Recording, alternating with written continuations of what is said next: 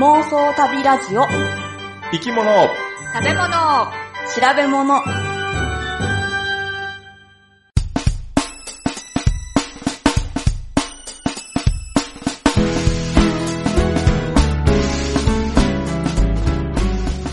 この番組は世界中の見てみたい生き物、食べてみたい料理、訪れてみたい国について、なかなかそのチャンスのない3人が調べたことをもとに妄想力を働かせながら語り合うラジオ番組です。毎回生き物を一つテーマとして取り上げて、それにまつわる生き物の話、食の話、旅の話をお送りします。モロゾフが割れました。グッチーです。お風呂が嫌いです。ポチコです。またバスケを見に行ってきました。たまです。また行ってきた？また行ってきたんですうんか、。2回目。ハマってきました。そう。なんかね、知り合いで、うん。小中高とバスケをやってたんですっていう人がいたから、おう。前行った時散々もうルールがわからなくて、うん。展開についていけなかったからさ。うん。え、でも、え、あ、一緒にに教えてもらいながら。そうそう。バスケのルールってそんなに難しかったっけ？あだって、あれよ、だってボールを持ったままたくさん動いたらダメっていうとこまでしかわからずに行ったから、突然なんかさ、うん。突然なんかめっちゃ白熱した試合してたのに、なんかピーとかいう音が鳴ると突然チアのダンスが始まったりすんねやんか。うーんな、え、な、なんで、何々ってなるやろ？ハーフタイムじゃなくて？なんか、チームがこう、なんていうの、作戦会議とかする時間やったみたいで、はいはい。うん、ちょっとずつ謎が解けて楽しかったよ。今回しかも、前は名古屋ドルフィンズ対うん。琉球のチームで戦って負けてんけど、うんうん。今回はドルフィンズが京都ハンナリーズに勝った。うんハンナリーズって言うんや。そう。ハンナリーズ、あの、ユニフォームがすごかったよ。新選組っぽい感じのユニフォームやった。うーん、そんな新選組のあの、し白と動きにくいんちゃう？水色みたいいや、形はあれやで。形は普通の。袴やろ？袴じゃないよ。柄やよ、柄。そっか。え、じゃあ、誠って書いてあるってこと？誠は書いてなかったけど、全員書いててもおかしくないぐらいの勢いの感じだったよ。そっか。誰か分かれへんやん、全員誠やったら。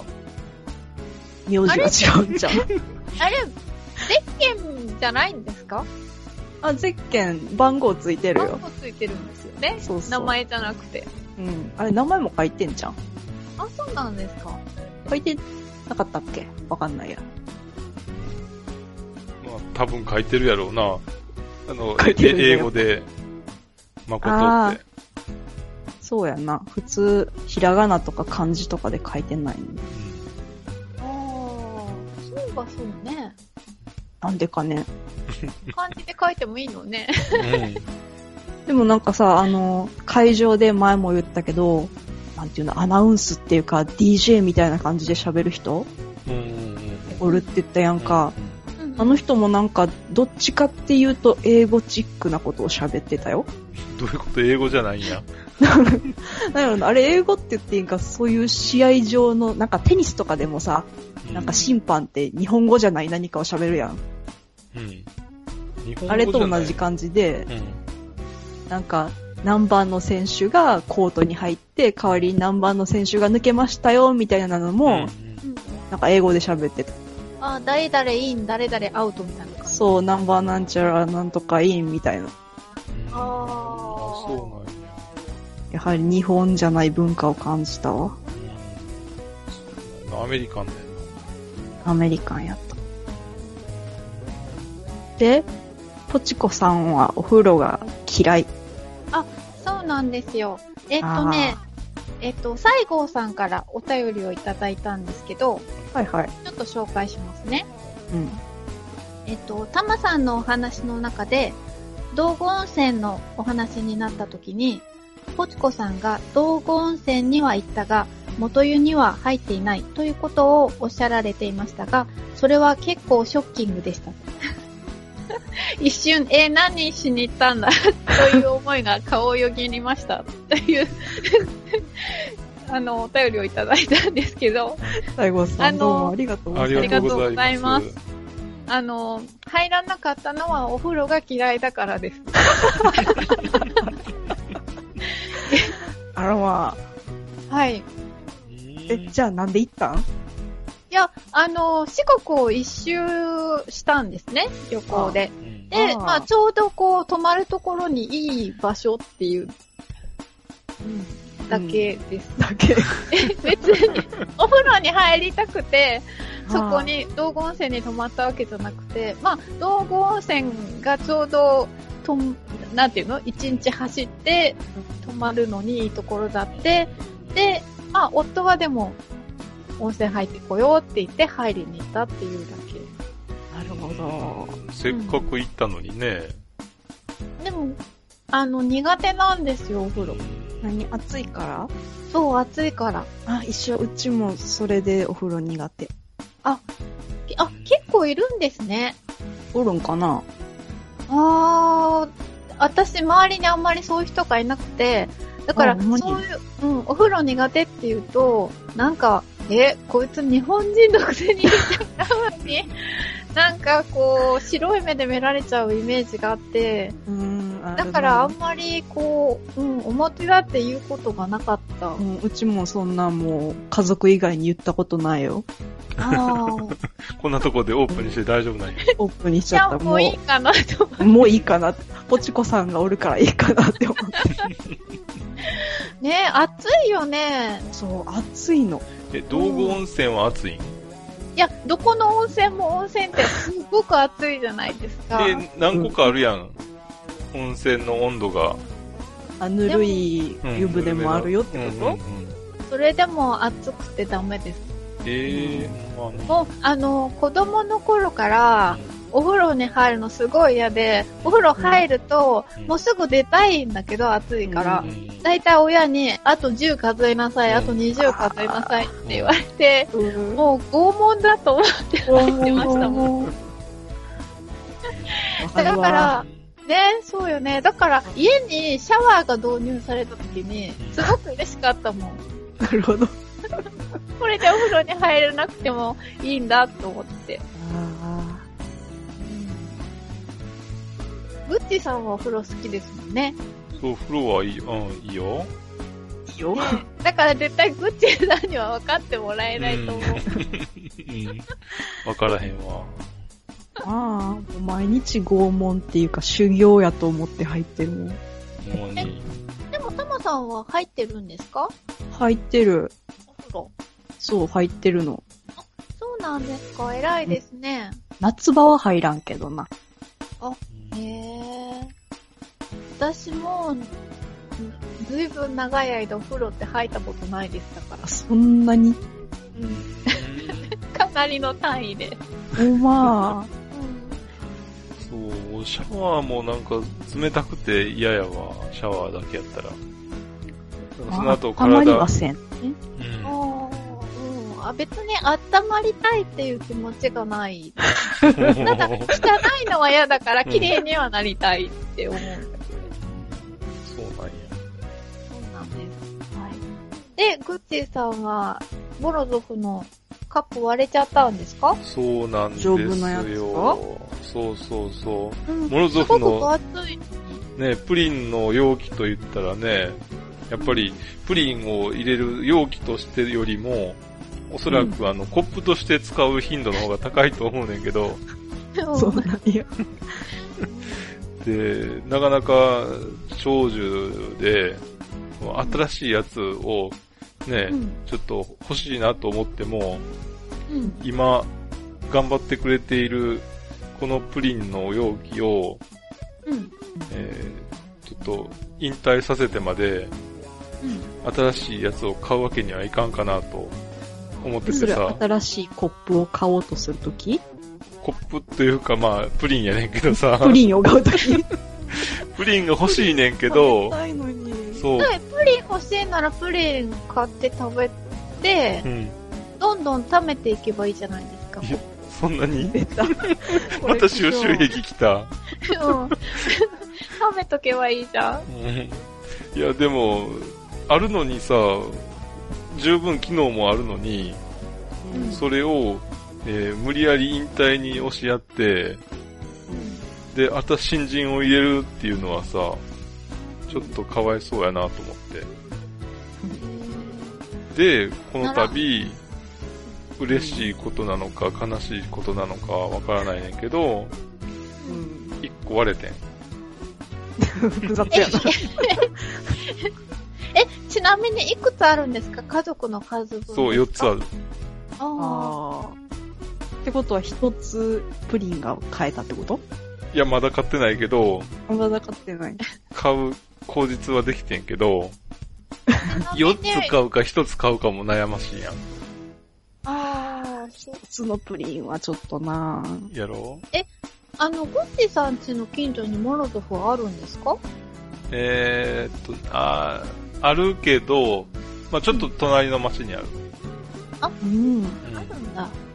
で、いやよく、まあた、あの、前買ってきた時は札幌のね、出張のお土産にとかね、家族にあ買ってきたのがあょっとるけどね。街じゃないとないイそうそうメージですね。あ。うんうん。だから、まあそれで買ってきててんけど、それが今度、まあ出張行く時に買ってこようかなと、ここの間か、あの、買ってこようかなと思ったのに、うんえーややっぱりまだ家にあるわと思って、買うのをやめてん。なるほど。じゃあだから、モロゾフモロゾフは結構損してるんじゃないかと思うねんだけどな。ああ、ためらってる人がいっぱいいるかもな。多分世の中にいっぱいいると思うねんな。もっとほんま売れてるんじゃないかなと思うんだけど、モロゾフ。モロゾフってそのガラス容器以外のプリンって売ってないの？あ、えー、ない、あまあ、他の、何でシュークリームとか、あのー、なんだっけ、えー、アップルパイとか、そういう別のお菓子は、うん。何個か買っ、何個か買って帰ったことはあるねんけど、ああ。じゃあ、プリンは一つで、あと違うお菓子買って帰る。ああ、うん、それでもいいか。それが一番じゃん。そうやな、じゃあ今度そうするわ。じゃあ、まあ、あの、と話がまとまったところで、うん。オープニングはこの辺にして、じゃあ、本編の方に行きましょうかね。はい。はい。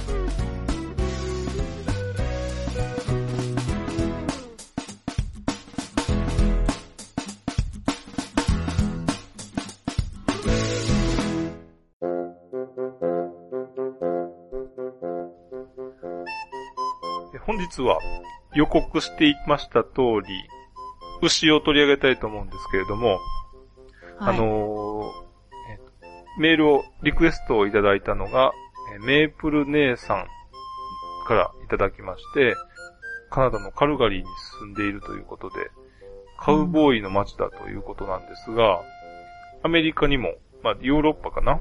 にも、えー牛というのはいると思うんですけど、えっ、と、牛って、あの、うん新石器時代に西アジアで家畜化されたというふうに考えられてて、そこからまあ全世界に広がっていたということで、えー、まあそういうふうに言われてますので、えー、多分アメリカ大陸は、えー、コロンブスだとか、あの人たちが来た後なんじゃないのかああ、アメリカに牛が？な。うん。というこいとなんだよなかったんですかね、牛は。家畜としての牛は、なんかバッファローだとか、ああいう水牛だとかそういうのはいたんやと思うねんけど、うんうんこういう家畜としての牛は少なかっ、いなかったんじゃないかなあああ、家畜ね。っていう気がするんだけど、ーううん。ん。で、えっ、と、日本では、うんえー5、6世紀に大陸から伝えられたというふうに言われてまして、えっ、と、まあ、稲作と一緒にやってきたと。おうあの、平安時代にはさ、うん牛を、おが引く車、牛車でさ、はい。うん貴族、高貴な方々をお出かけされていたと思うんですけど、ああ。あの、源氏物語でさ、うん。あの、葵祭りをあ見物しようとして、はいはい。葵の上と六条の宮住のところが、こう車で熱いバトルを繰り広げたという、それも多分ギッシャやったと思うねんけど、ああ。ったでしょ？知らない。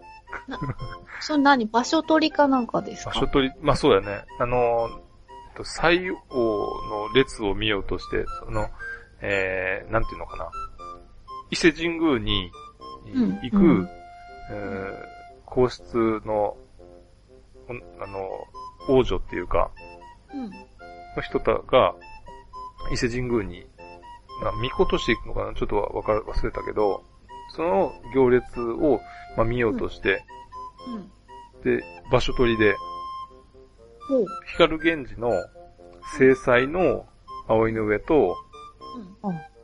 その、側せ、側室というか、の、六条の宮住んどころはい。が争うねんけど、六条の宮住んどころが敗れて。で、その後、えー、呪ってやるっつって、あー、で、呪い殺しちゃったやつ。そう、え、それが最初の原因だったんですか？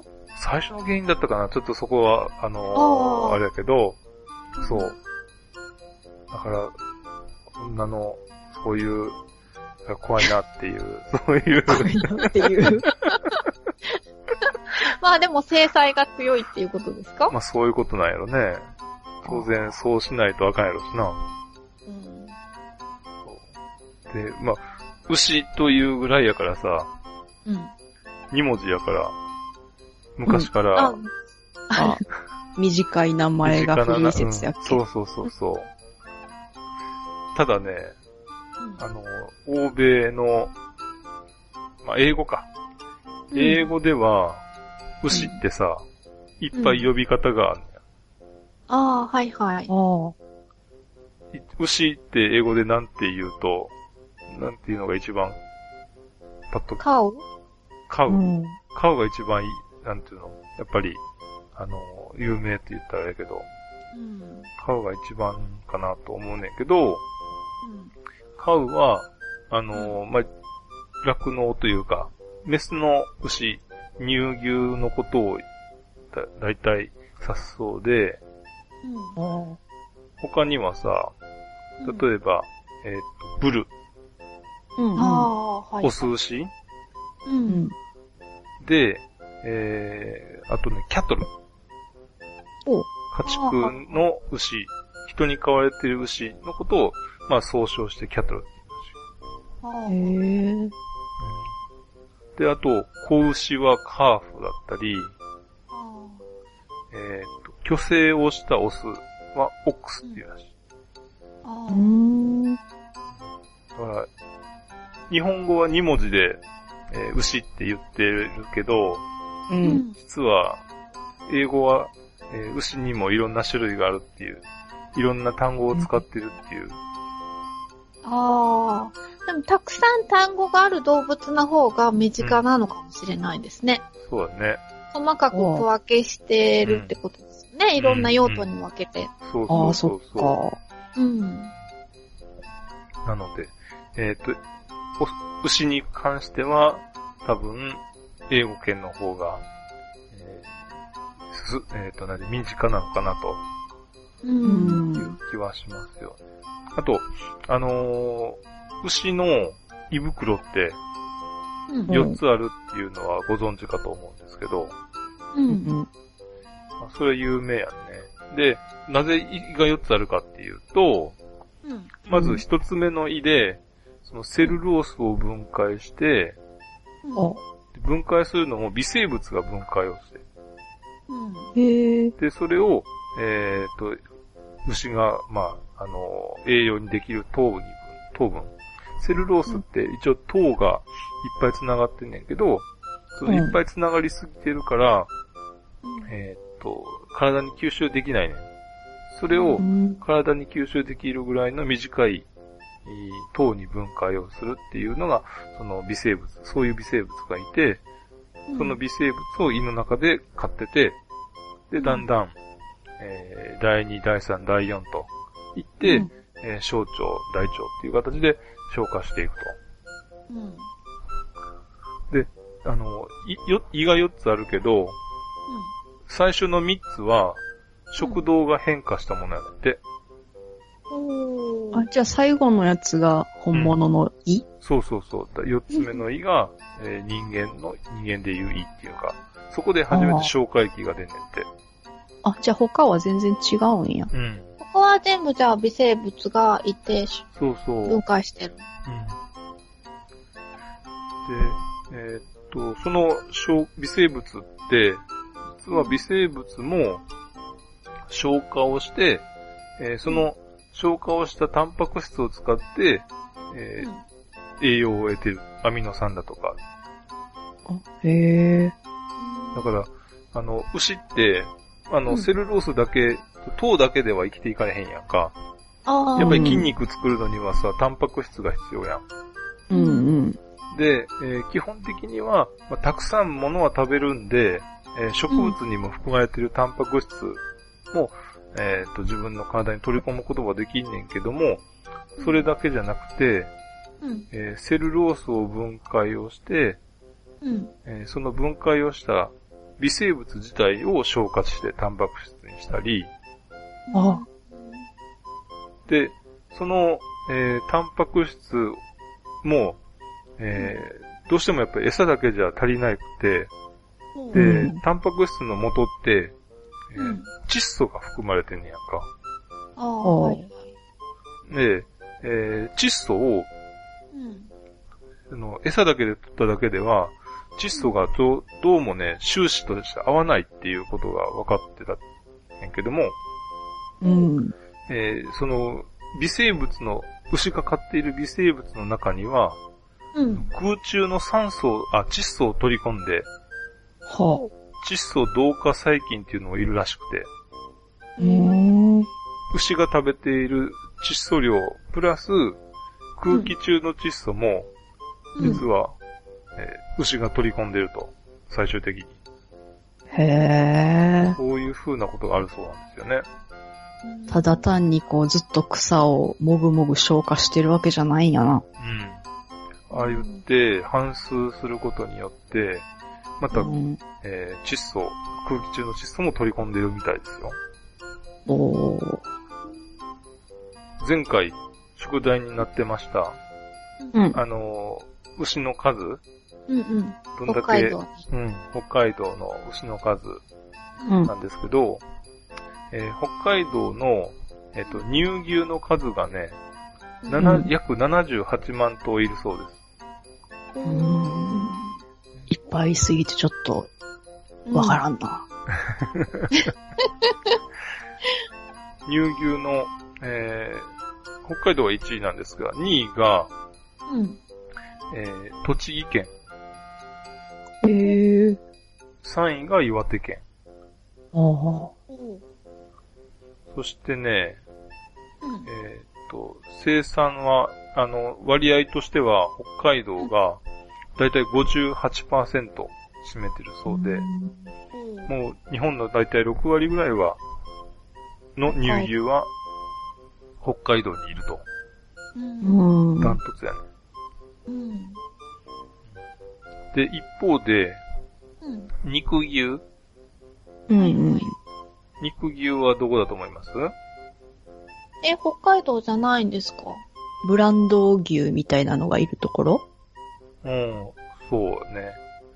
基本的に、えーえーあの、ポチコさんが言ったように、1位は一応北海道なんですよね。51万頭。うん。で、2位、3位は？に、三重。おー、いい。坂牛？松阪牛っぽいよね、確かに。え、2違位が、う？うん、2位がね、鹿児島県。あ3位がね、宮崎県。あ。あ4位にがね、熊本県。あ。へえ。九州強いんですね。うん。ねそううん。で、その次は岩手、栃木。さっき乳牛があったとこと同じぐらいかな。え。ああ。本来牛ってあったかいところの方が育てやすいんですかね、じゃあ。いや、あのね、暑いのが苦手やねん。へえ。そう。だから、なんとか高原とかって、なんとか高原牧場みたいなってあるやん。う。うんんああいうのはやっぱり、えー地元、あの、下よりは涼しいところ、うんできるだけ涼しいところで買うっていう、はあ。へえ。っていうのがあって、えー特にね、あの、反数したりなんかすると、結構、あの、熱が出てくるみたいよ。はあ。暑いんや、じゃあ。うん。へえ。で、あんまり暑いと、本当お乳も出さないし、へへばっちゃうっていう。ああ、夏はね、牛乳のなんか取れる量が減るって聞きそうそうそうますね。そう、そうだね。でちなみになんですけども、うんうん。えー牛乳の消費量、はい。あ、えー北海道は何位ぐらいだと思いますか？量。うん。こんだけ取れてるのにね。うん。でも人の数やんかな、やっぱり。あ、一人当たりの、一人当たり。あ、うん一人当たりってこうんと、でも寒いところって牛乳飲むんかな？ああ、そっか、冷たいもんね。お腹ゴロゴロしちゃう。うん、しちゃいそう。じゃあ10位。10位。うん。もっと低いかもね。え20位ぐらい。ちなみに1位は、はい京都。ー、え、京都？うん。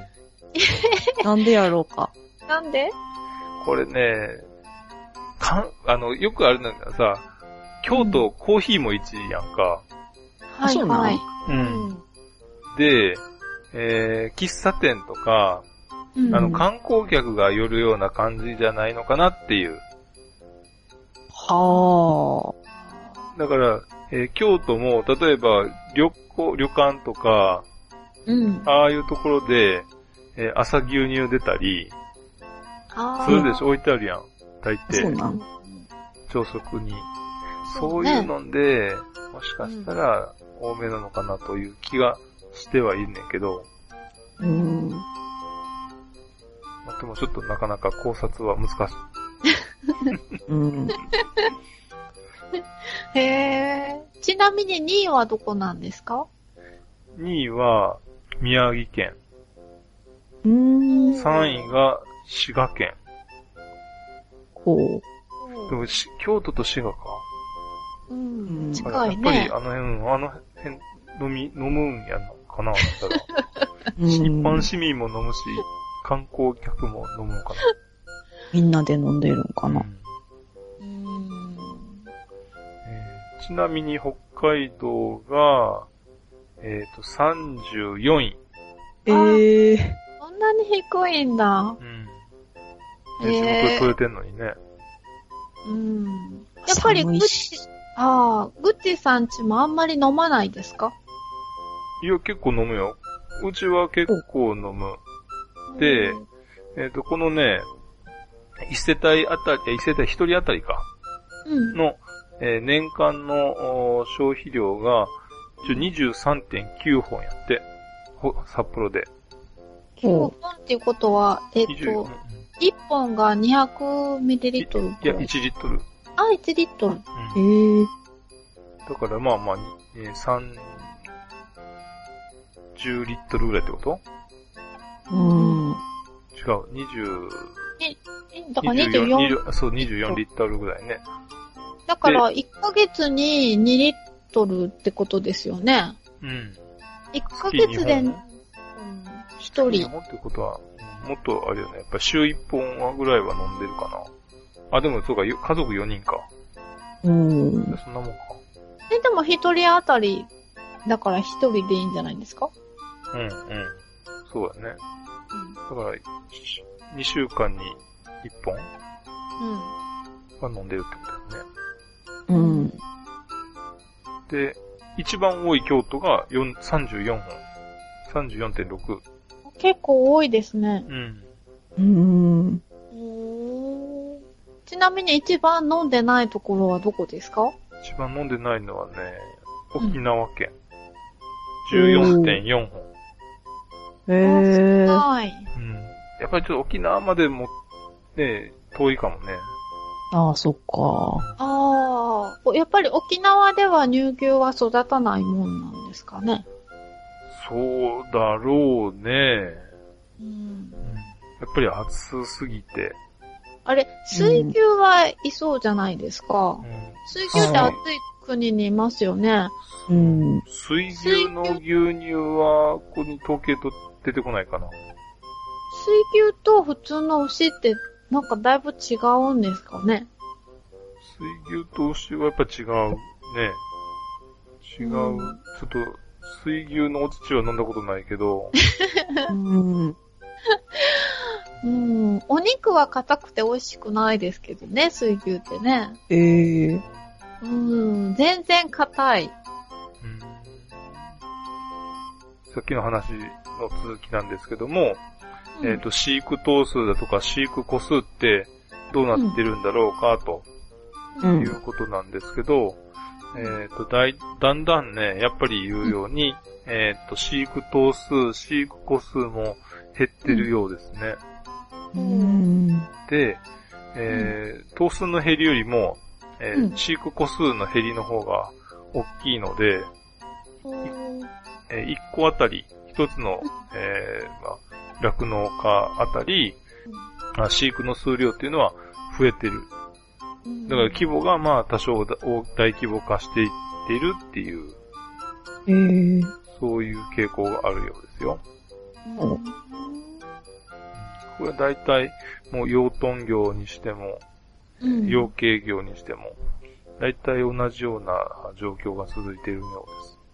うん。あの、えっ、と、畜産業っていうのは、すごい、えー今、ね、えー昔からやられてま、やられてて、非常に人間にとって有効なんですけども、なぜかっていうと、人間が食べられない草を人間の食料にしてくれるっていうのが一番大きな理由でね。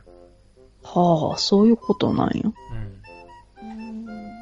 ただね、近年はやっぱり人間の食料と競合してしまうことがあって、例えば、あの、肉牛をその育てるのに、うん。えっ、と、タオモロコシを食べさせたり、ああ、そっか。あだからトウモロコシはね、もともと、まあ、人間が食べているようなものなんで、それと競合してしまったりしてるんで、あ。あの、ね、えー本来人間が食べられないものを食べてくれて、えータンパク質源、タンパク源にしてくれるということだけじゃなくなってきてるのかなと。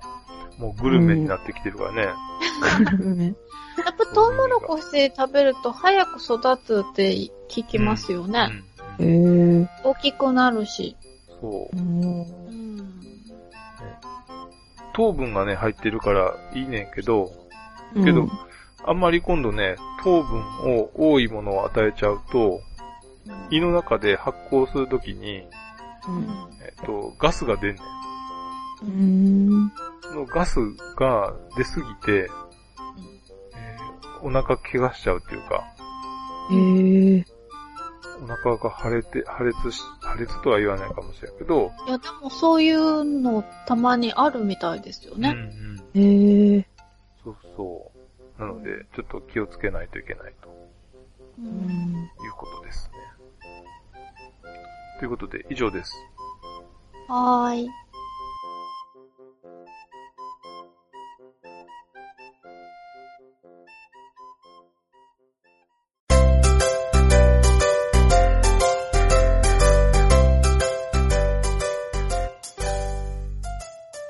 牛にもさ、うんいろんな色とか柄があるけど、世界で一番有名な牛の一つっていうのが、あれなんじゃないかなと思って。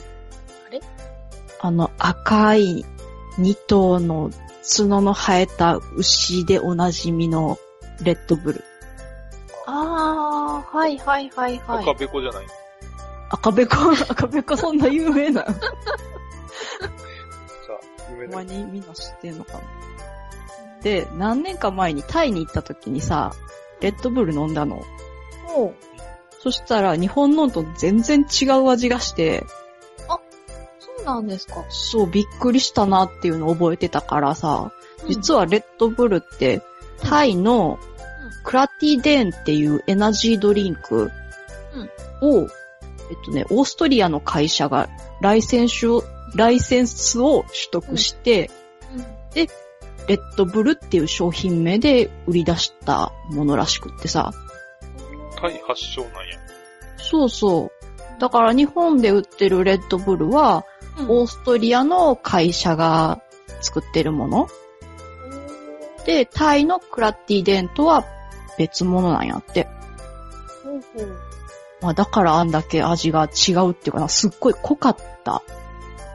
飲んだ時に濃いわって思ったし、炭酸がなくって、ない。でね、そうそうないの。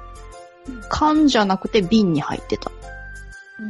え、でもそのマークは、マークやっそうそう、マークは同じあの赤い牛。実はあれ、ガウルらしくって。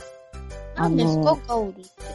えっとね、だいたいタイのあたりとか、インドネシアとか、インドあたりにいる牛の一種らしいんやけど、あんな角が、大きい角が生えてるんやけど、まあ、そのクラッティデーンって、そういう赤いガウルっていう意味。だからそれをそのままオーストリアの会社は、レッドブルっていう名前にして売ったみたい。たお数詞なんや。ああ。ブルだからね。でももしかしたら、元々のあのガウルはメスだった可能性はあるよね。え、でも角生えてるんやったら、かあ、そっか。全部生えへんのか。なわからん。わからん。わ そっちの方がわからんけど。からんな。で、このクラティデーンが発売されたのって1976年やから、まあまあ前やねんけど、うん。まあそれからずっとタイではよく売れてる商品なんやけども、実はタイにはもうそれ以外にもめちゃくちゃ人気のエナジードリンクっていっぱいあるらしくって、なので今回は世界一のエナジードリンク大国であるタイのエナジードリンクについて調べてみました。ね、全部紹介するのどれも30円から40円ぐらいで売られてて、うん。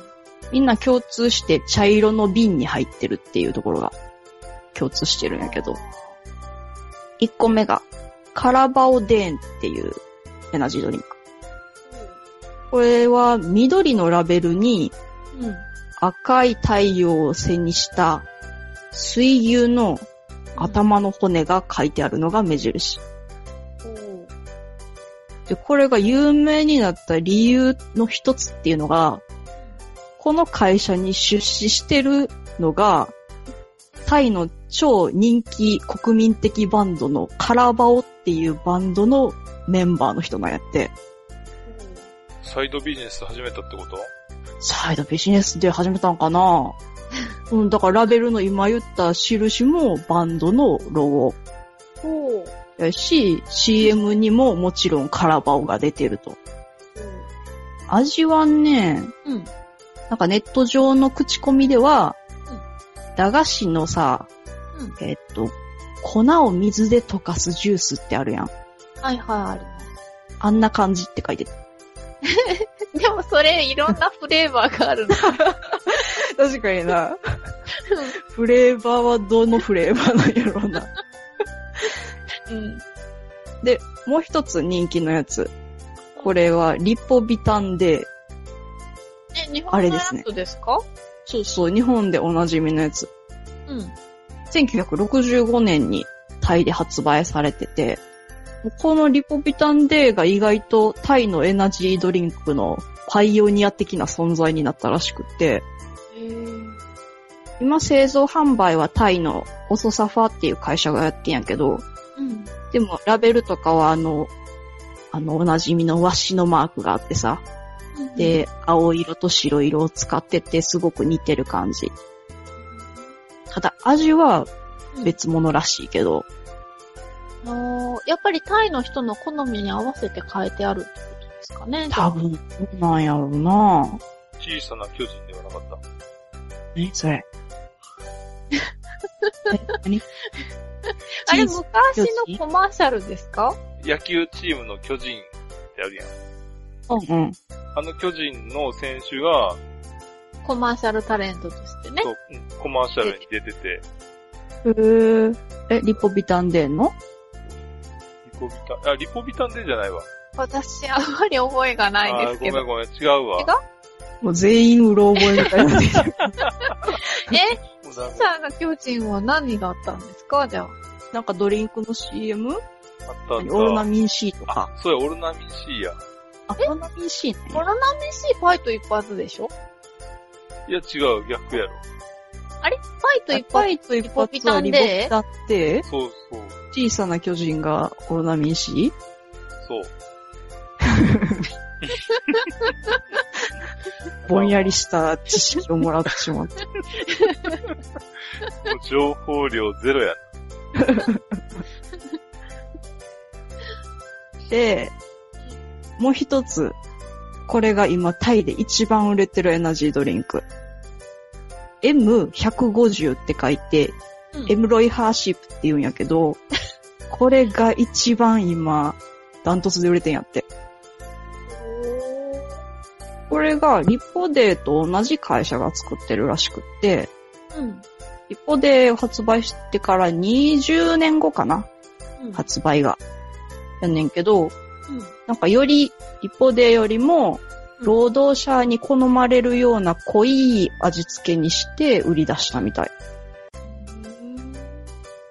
なんかさ、サラクヤシっていう果物の風味にしてあるっていう情報も見たんやけど、サラクヤシを食べたことがないからさ、想像もできひんねんけど。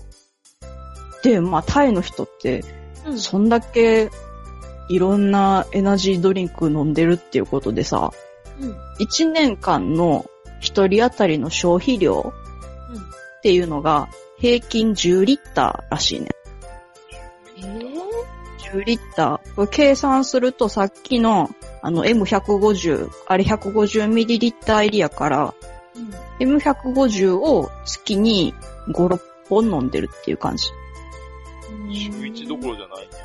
週1どころじゃないね。これアメリカ人の4倍らしくってさ、アメリカ人ってまあまあ飲んでそうなイメージあったから、そう4倍ってよっぽどやなと思って。ツイッターでさ、今回アンケートを取ってみて、どんぐらいの頻度でエナジードリンクとか飲みますかって聞いたら118名の方が答えてくれて、本当にありがとうございました。すごいってもらって。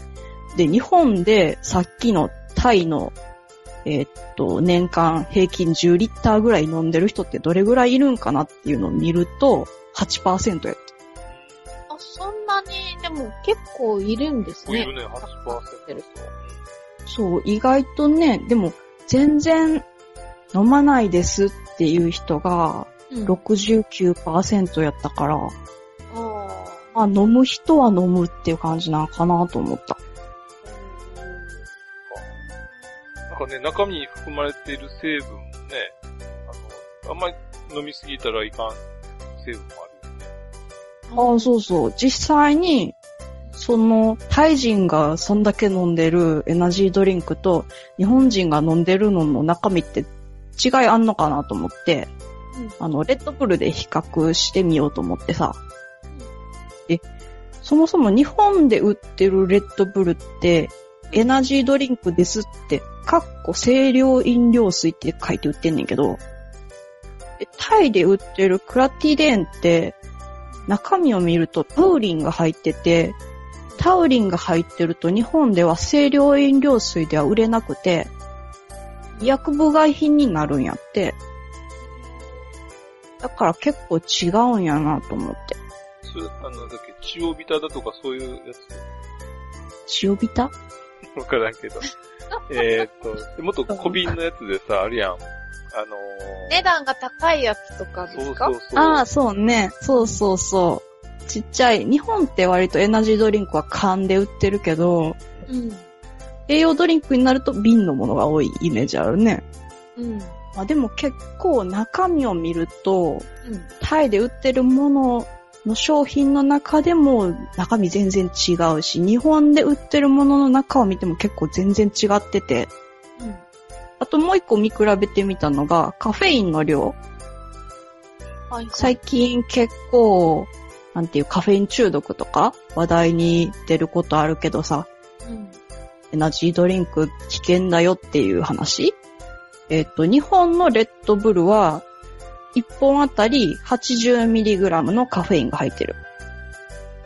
これは、大きいサイズの缶でも小さいサイズの缶でも、同じ 80mg が入ってる。おう。でタイ薄い。あ、そうそう。結局中に入ってるカフェイン量は同じなんやって。で、タイのクラッティデーンは1本 150ml 入ってて、えっと、カフェイン量は 50mg。だから、タイの方がカフェイン多いんかなってなんとなくイメージで思っててんけど、意外と日本の方が多かった。多分それって本数を飲むタイの人からしたらカフェインはそんなに多くなくていいっていうことなんかなとも思って。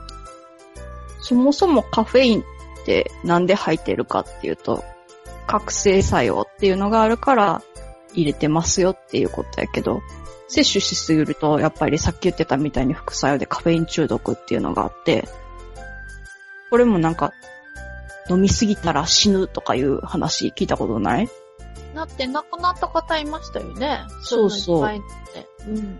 実際どれぐらいの量を飲むと危険なのかっていうのがはっきりしてて、うん。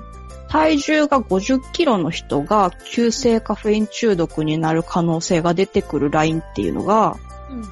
1時間に 330mg のカフェインを摂取すると、急性カフェイン中毒の可能性がある。これを飲み物何本かで見ると、日本のレッドブルは4本ちょっと。えーっと、タイの M150 だと10本。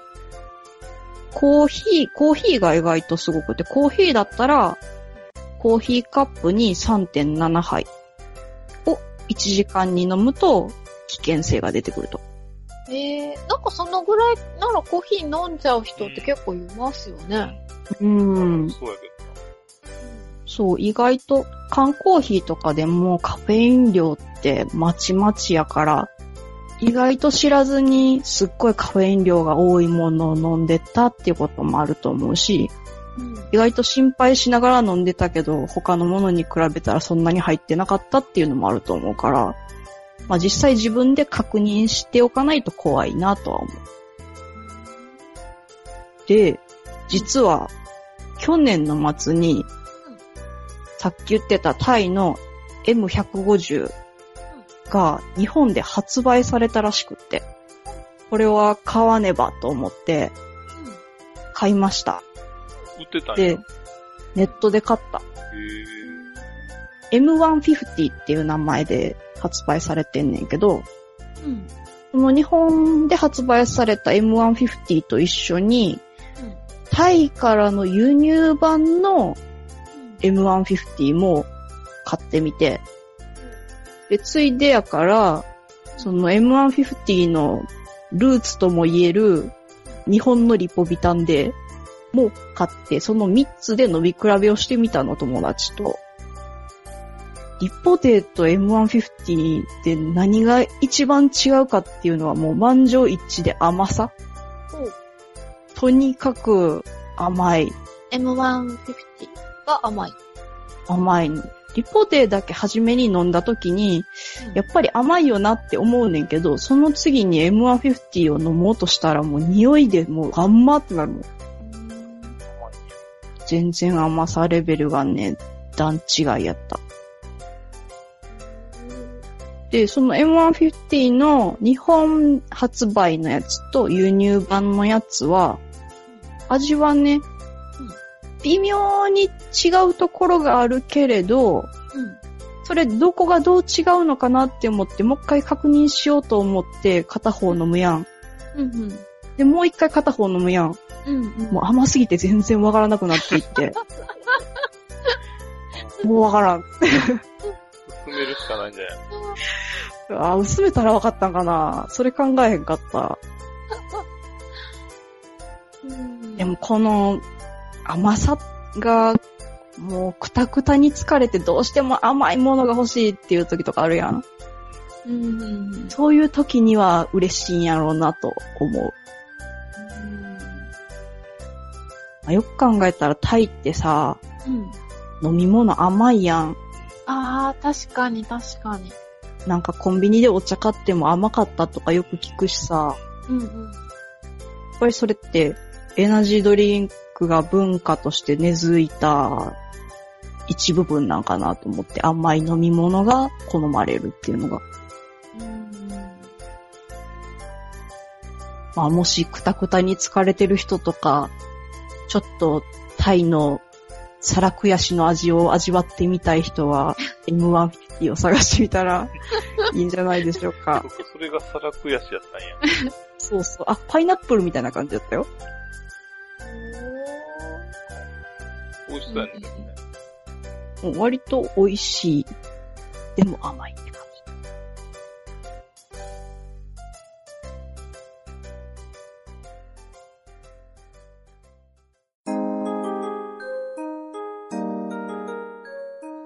えっと、今日はコンビーフについて話をしようと思うんですけど、うん。お二人はコンビーフってどんなイメージ持ってますか？缶詰。うん。美味しい。え、美味しい。え、美味しくないの？私は、いや、今は美味しいと思ってるけど、昔は美味しくないと思ってた。お。昔のやつってさ、コンビーフでビーフって言って書いてあるのに、うん。大抵馬肉だったでしょ？ああ、安いやつね。あ、安いやつだったんや、ってた。安い。だってあの、悲しい真実やな。いや、でも、あの、高い、本当のビーフのでも、なんか昔ってちょっと臭くなかったです？うん。臭いのは臭いけど、それがまあ、その臭さがいいんじゃないの？あ、そうなんだ。で、グッチさんは臭さがいいなと思って食べてました、じゃあ。うん。あ別にそれはいいなと思ったけど、今でも別に、えー、うん。もそううです。か？うん。慣れたってあれやけど。私はえー、私はあの臭さがなんか苦手で、うんうん。なんか嫌いだったんですよね、うんずっと。おううんで、今は？今はね、あの、大丈夫。で、えっ、と、大人になってから、あるサンドイッチ屋さんに入って、で、うんそこで、えっ、と、コンビーフを炒めて、ほうれん草と一緒に炒めたのを、うん。なんかトーストした、あの、パンに挟んでっていうサンドイッチがあったんですよ。なんとなく、どうなんだろうって、なんか、怖いもの見たさみたいな感じで嫌いだったんだけど、それを食べてみたら、それがすごく美味しくて、あなんか火を通したら臭みがなくなるんだなと思って、あで、それ、え、コンビーフは火通さずに、もう食べれるってこと？え。もうすでに火通ってるのあの缶詰なくなかったら。火通ってます。おーあそのままそう基本そのまま食べれるものなんだけど、うん。でもやっぱり臭みがあるから、うん。あのー油でちょっと炒めて焼いたりとかした方が臭みが取れて食べやすくなるんだなって、うんその時は思って、で、それで焼いて食べるなら美味しいと思って、たまに買って、あのー保存できるじゃないですか。家に置いとけるから、食べるようになって、で、この間、そうだ、コンビーフをテーマにしようと思って、買ってきて、うん。生で食べるものだと思ったから、それ食べてみたんですよ。うん。意外に美味しいんですよね、今のって。なんか美味しくなってる、多分。ほんまに？あの、ある本を読んでたら、あの、年代によって随分コンビーフに対する、なんかイメージが違うらしくて、へえ。私たちの年代はコンビーフは美味しくないものっていう風らしいんですけど、若い人になればなるほど、コンビーフって、あの、あんまり身近じゃないし、知らないっていう人もあるし、でまあ、あの、食べてみたら美味しかったから美味しいものっていう人も結構若い人には多いんですよ。だから、タマさんが美味しいって言ったから、あ、タマさんはやっぱり若いからやなんだっぱ。り若い。ああ。美味しいよね。あれ？お、美味しいって言ったやんか。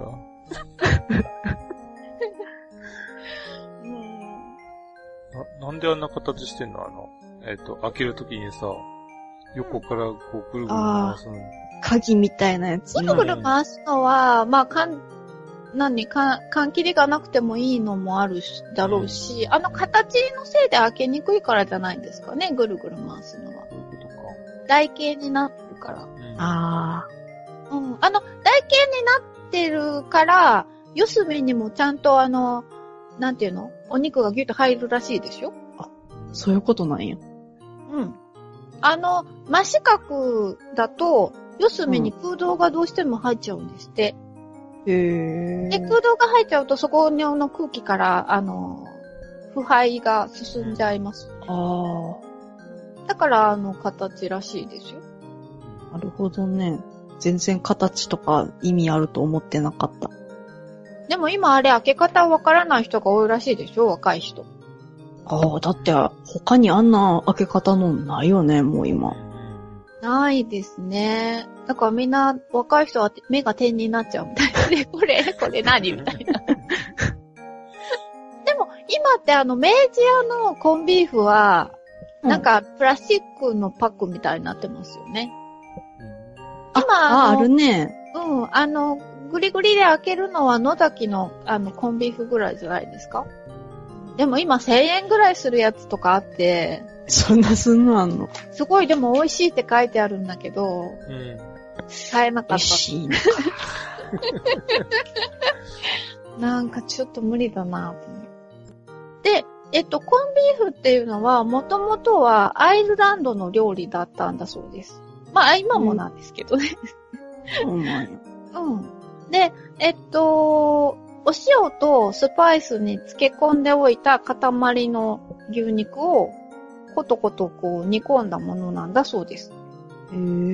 で、クリスマスとか、あの、お祝いの時に、ごちそうとして、えっ、と、食べられていたそうです。で、まあ、今でも、あの、食べられたりしてるそうですよ。へえ。なんかもう缶詰のものっていうイメージがあるから、ちょっと不思議な感じ。そう、そうそう、そうなんですよね。だから、あの、ネットで、えっと、こう、検索すると、その、缶詰のものと、その、本当の、本当のっていうかね、あの、アイリッシュのそういうものと、全然、そのレシピが、なんかちょっと違うから、うん最初こう調べてた時に、なんかちょっと混乱して、なんかよくわからなかったんですよね。確かにな。どっちもコンビーフなんやもんな。そうそうそうそう。そうなんですよ。で、このコンビーフのコーンっていうの、うん。うん。C-O-R-N って書きますよね。これコーンってどういう意味だかわかりますか？コーン？えー牛の代わりに狐が使われてるとか。あ、ポンポン？違う。あの、コーンって、あの、まあ、一般的に今だとトウモロコシのコーン？うん。っていう、まあ、単語なんですけど、もともとは小さな粒っていう意味で使われてた言葉らしくて、あの、穀類の粒、あの、うん小麦とか、そういうものの粒もコーンだし、あとお塩も粒々じゃないですか。うん。で、お塩のこともコーンって言ってて、だからうん、塩漬けした牛肉っていうことで、コーンドビーフ。で、コーンビーフ。なんだそうです。英語でもコンビーフなの？それともコーンドビーフなの？えっと、両方書いてあったりしますね。でも、コーンドビーフっていう方の方が一般的かな。一方ですね、その缶詰のコンビーフっていうのは、まあ、塩漬けした牛肉を蒸し煮にして、まあ、ここまでは同じですよね。アイルランドのその本家本元のコンビーフと同じなんですけど、その蒸し煮にしたのを繊維をバラバラにほぐして。うん。で、あと、牛脂とか、あの、調味料とかと一緒に混ぜて、で、缶詰に詰めたものです。だからもう火を通してあるので、そのまま食べてもいいです。はい。で、これね、アイルランド人が食べてた、こう、肉って感じのコンビーフから、なんかこう、歯が悪い人でも食べられる的なね、なんかこう、コンビーフ缶詰を考え出したのは誰なのかっていうのはわからないんですけれど、うん。コンビーフっていう名前をつけたのは17世紀のイギリス人だそうですし、うん。あの、イギリスの海軍の食料として採用されてて、それによって世界中に広まったって言われてるので、まあ多分イギリス人が考えたのかなっていう感じですね。まあ、あの、味の評判も昔はあまり良くなかったし。うん、で、ちなみに今でもよく食べられてるのは、アメリカ、フィリピン、ブラジルと日本ぐらいですかね。あとはあんまり見かけないです。意外な感じ。そうなんやアメリカ占領下ってこと？そうですね。うん。で、フィリピンなんて、あの、朝食にコンビーフと玉ねぎ炒めたのをご飯の上に乗っけて、あで、あの、目玉焼きも乗っけてって感じのが、割と出てきたりとかしますね。へえ。で、えっと、こっからですね、えっと、ある会社の缶詰のコンビーフの歴史について話そうと思います。あ。う。うんん。はい。えっと、舞台はウルグアイです。ウルグアイ。ウルグどアイ。こにあるかわかりますか？はい、南米です。えっとね、大西洋側西洋側。はいおはい。のアルゼンチンと、うんえー、ブラジルの間の本当にちっちゃな国。あーはいはい。あの、ちょっと前に世界で一番貧しい大統領って、あのね、ムヒカ大統領が話題になりましたよね。その国です。で、あの、ウルグアイは昔から牧畜が盛んで、あの、牛肉の生産も盛んだったんだそうです。で、えっ、と、時は1865年。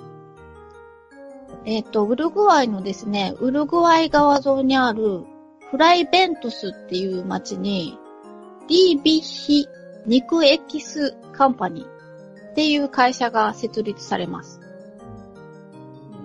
あの、肉エキスを生産していたらしいんですけど、コンソメみたいなもんのことなんですかね。ちょっとよくわからなかったんですけど、この会社、ドイツ人が、あの、作ったんですけど、資本はイギリスだったんだそうです。うんで、この会社が1873年から、えーコンビーフの缶詰の製造を開始します。うん。で、このあの、工場のある町の名前、このフライベントスっていう製品名で、イギリスにあの輸出されて販売されました。うん。割とまあ安いものだったんですかね。労働者向けの商品だったみたいです。と、あと、軍の食料として重宝されて、結構あの、たくさん売れたんだそうです。で、コンビーフって言えばフライベントスみたいな感じのもう存在だったらしいんですよ。だから、コンビーフって言わなくてもフライベントスって言えば、あ、あれねって分かったって感じへえ。らしいです。でもまあ、美味しいっていうイメージ はやっぱりなかったみたいですけど、その頃から。あらまあ。まあまあ、ね軍で使ったりなんだり、そのね、非常食っぽくね、使われてるってことはやっぱりそうなのかなっていう気はするよね。そうなんですよね。で、えっ、と、1899年からイギリスは防和戦争をやってて、あと1914年からは第一次世界大戦があったりとかして、で、もうどんどんその、このフライベントスの需要が増え続けたんですよね。で、あの、戦争中はフライベントスっていうニックネームが付けられた戦車があったそうです。へえ。なんでもね、あの、戦車の中にいる兵士って、こう、缶の中にいる肉みたいな、コンビーフみたいな、こう気は分になるんだそうです。なったんあ。だそうああ。ぴっちり締められるってこと？うんぎゅっとね、みんなぎゅうぎゅうに入ってたんでしょうね、狭く。で、えっと、第二次世界大戦の時には売り上げがピークになりました。うん。もうこの時はイギリスだけじゃなくて、同盟国へも、あの、供給されたからだそうです。うん。で、えっ、と、第二次世界大戦のこの、1943年、1年間に1600万個のコンビーフがウルグアイのフライベントスからヨーロッパに輸出されていたんだそうです。うん。で、この頃のウルグアイの通貨はアメリカドルよりも価値が高かったんだそうですよ。へえ。うんだからすごく景気が良かったんですね。うん。だけど繁栄はやっぱりね、永遠には続かないんですよね。で、えっと、まあ、戦後売り上げが減るわけですよね。もうね、そんなに軍も必要がないですからね。うん。えっと、製品の幅を広げるために、イギリス国内でミートパイとかあ製造したりして、まあ、ちょっと違う商品も作り始めました。うん。1964年に、このコンビーフ缶で3名が亡くなる食中毒が発生してしまいます。ああ。加熱がうまくいってなかったってこと？うーん、っていうかね、処理されてない川の水を使ったことが原因だ。あで、まあ、このことでブランド名に傷がついて、ウルグアイの工場は閉鎖されてしまいます。うん。で、えっ、と、会社自体も、えー、ブルックボンドに売られて、その後ユニリーバに売られて、キャンベルに売られて、うん、今は、バクスターズっていうスコットランドの食品会社の傘下になってます。へえ。一応ね、フライベントスブランドとして、缶詰のミートパイとか、ミートボールとかが製造されてるんですけど、おもうコンビーフは作られてないみたいです。うん。でですね、そのウルグアイの方なんですけど、ウルグアイのフライベントスにあった、あの、工場ね、閉鎖されてしまった工場の跡地なんですけど、まあずっとそのまま、あの、廃墟になってたんですけど、2015年に、フライベントスの文化産業的景観として世界遺産に登録されました。へえ。それどういうことで登録された？んあの、そのまま昔の、あの、工場が残ってるっていうことで、ああ、その廃墟って言われてたけど、それが逆に価値があるって言われたってこと？そうですね。その製造工程とか、あと研究室みたいなとことか、うんそういうのが、あの、そのまま残ってるんだそうです。へえ。だから、あの、えっ、と、なんだっけ、製糸場豊、なんだ？あ、豊岡？豊豊岡製糸場、まあ、みたいな感じですかね。昔のそういう工場の跡地っていうう感じで。ん。で、あと、なんか川に結構ね、あの、大きななんか水を汲み上げるポンプとかあったりして、割と写真を見ると、なんか、なんでしょうね、郷愁漂うというか、は感じのところですね。で、あの、実際に見学に行った人のレビューを読むと、あ。うん。世界遺産とは思えないほど整備されていないって。なんだそれは。逆やと思った。ね、書かれてました。でも私、どっちかっていうと、あんまり観光地化されちゃってるとこよりも、そういう、なんていうの、手が加えられてないところの方が、割と好きなので、なんか行ってみたいなって思うんですけど、うん。さすがにウルグアイ遠いですよね。うん。なあ、どうやって行くことになるんやろな。ねえ。うん。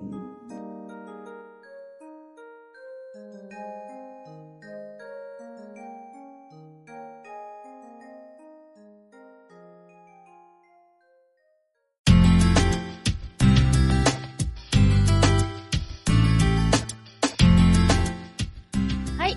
えー、お疲れ様でした。えっ、と、エンディングです。はい。今日もあの、メールを いただいているので紹介したいと思います。はい。えっ、と、クジラさんからいただきました。えネアンデルタール人の回を拝聴しました。え昔から興味があったテーマなので、えものすごく楽しく聞けました。普通の動物、植物だけでなく、幅広いですね。えーこれだからあ全く飽きません。この文ですと絶滅してしまった動物なんか、えーもそのうちテーマになりそうですね。えー毎月10日が待ち遠しいです。エクスペリアから送信。そこも読むんや。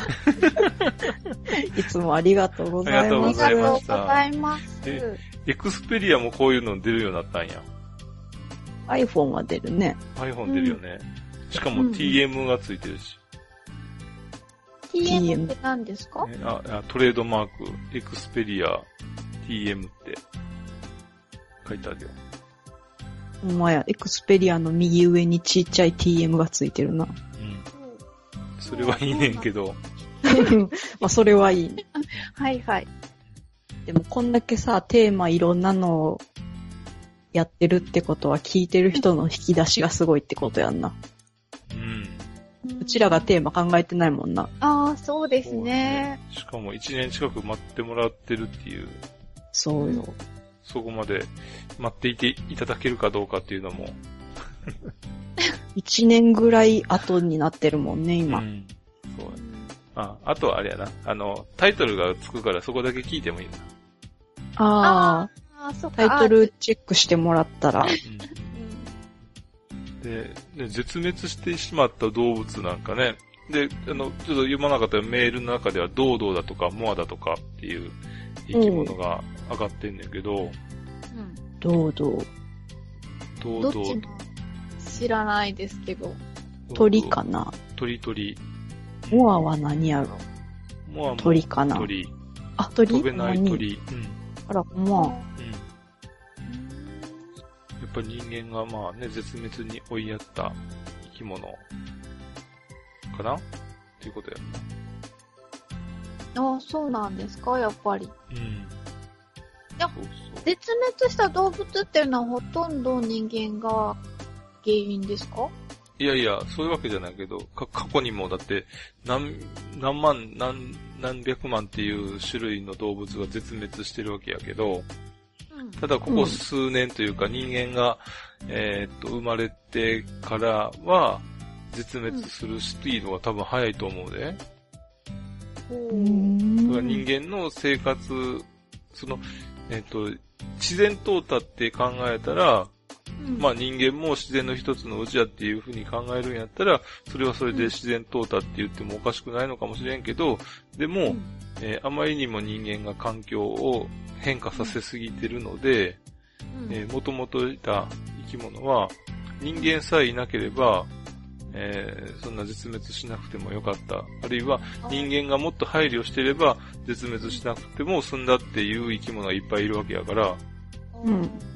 特にドードーとかモアなんかは、肉を取ったりさ、っていうので、で、どうどうとかもあって結構最近までいたの？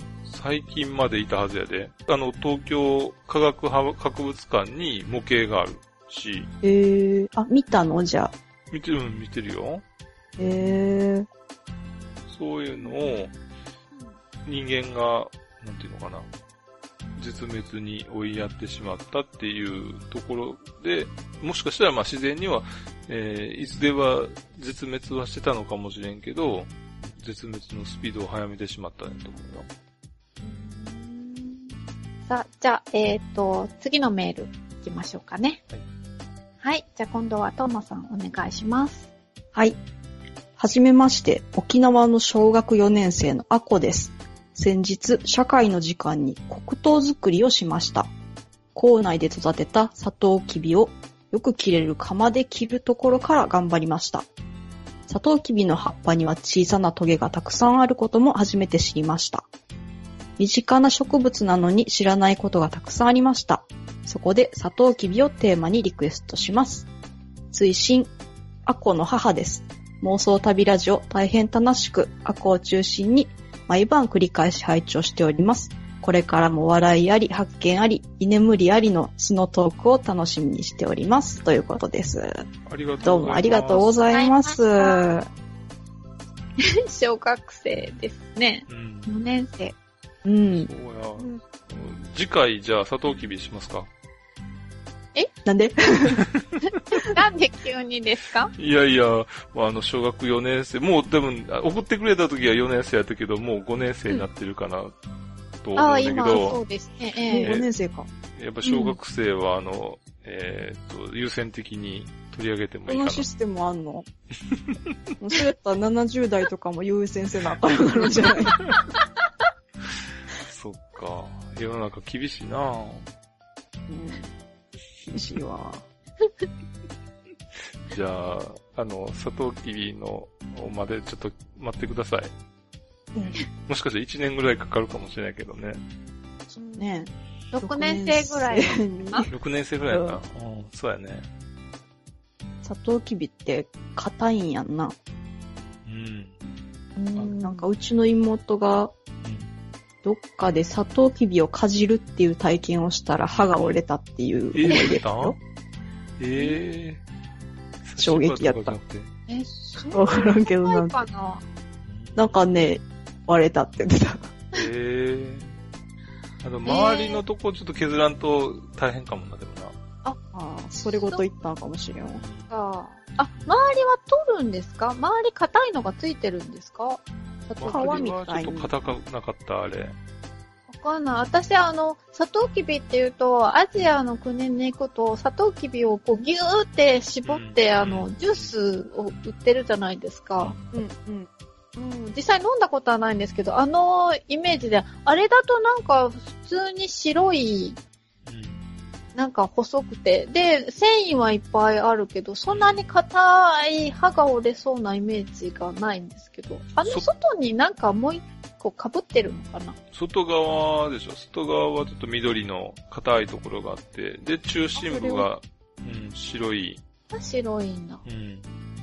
あでも実際見ることあんまないもんね、サトウーキビ。ないですね。ないなうい。ん。北海道にはないしな。お前な。やっぱり沖縄にしかないんですか、ね。日本だと。にしかないってことはないけど、でも実際にさ、触ってる、ね、人と、また触ってないっていうか、ただ調べ物しただけの、の状態とでは、やっぱり実際見て自分で触った人の方がね、詳しいんじゃないかなって気はするけど、ああ、そうですね。うん詳しいし、本当にあの、ずっと覚えてますよね。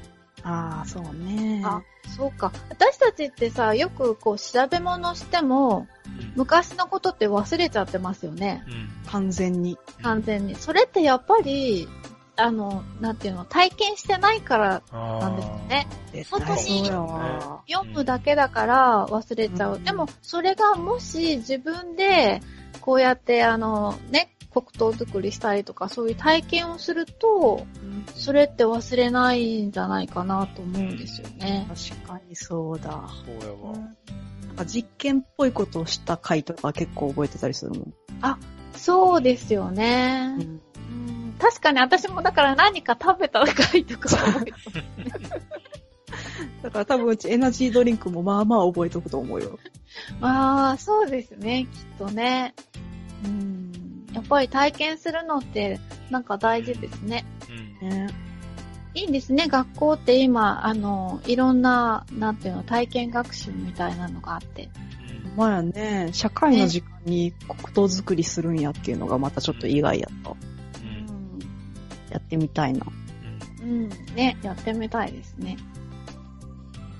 ありがとうございました。ありがとうございました。ありがとうございます。はいあとですね、えーっと、えー前回の番組についてなんですけど、まあ、大変不快であったっていう内容の、えーメールをいただきました。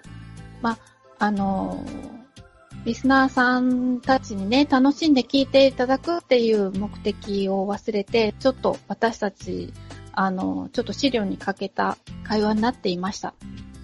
はい。えっと、他にも多分不快に感じた方がいると思います。で、えっと、番組の方は、えっと、編集し直して、えー差し替えさせていただいてもおります。今後はこのようなことがないようにしていきたいと思ってます。えー大変申し訳ありませんでした。すいませんでした。仕訳ありませんでした。えーということで、えっと、番組では、えっと、メールをまだまだ募集しています。じゃあ、メールアドレスを紹介してください。はい。メールアドレスは、妄想旅アットマーク gmail.com mousoutabi アットマーク gmail.com です。はい。お待ちしております。お待ちしてます。はい待ってます。それでは、えっと、今日はこの辺で終わりにしたいと思います。さようなら。さようなら。さようなら。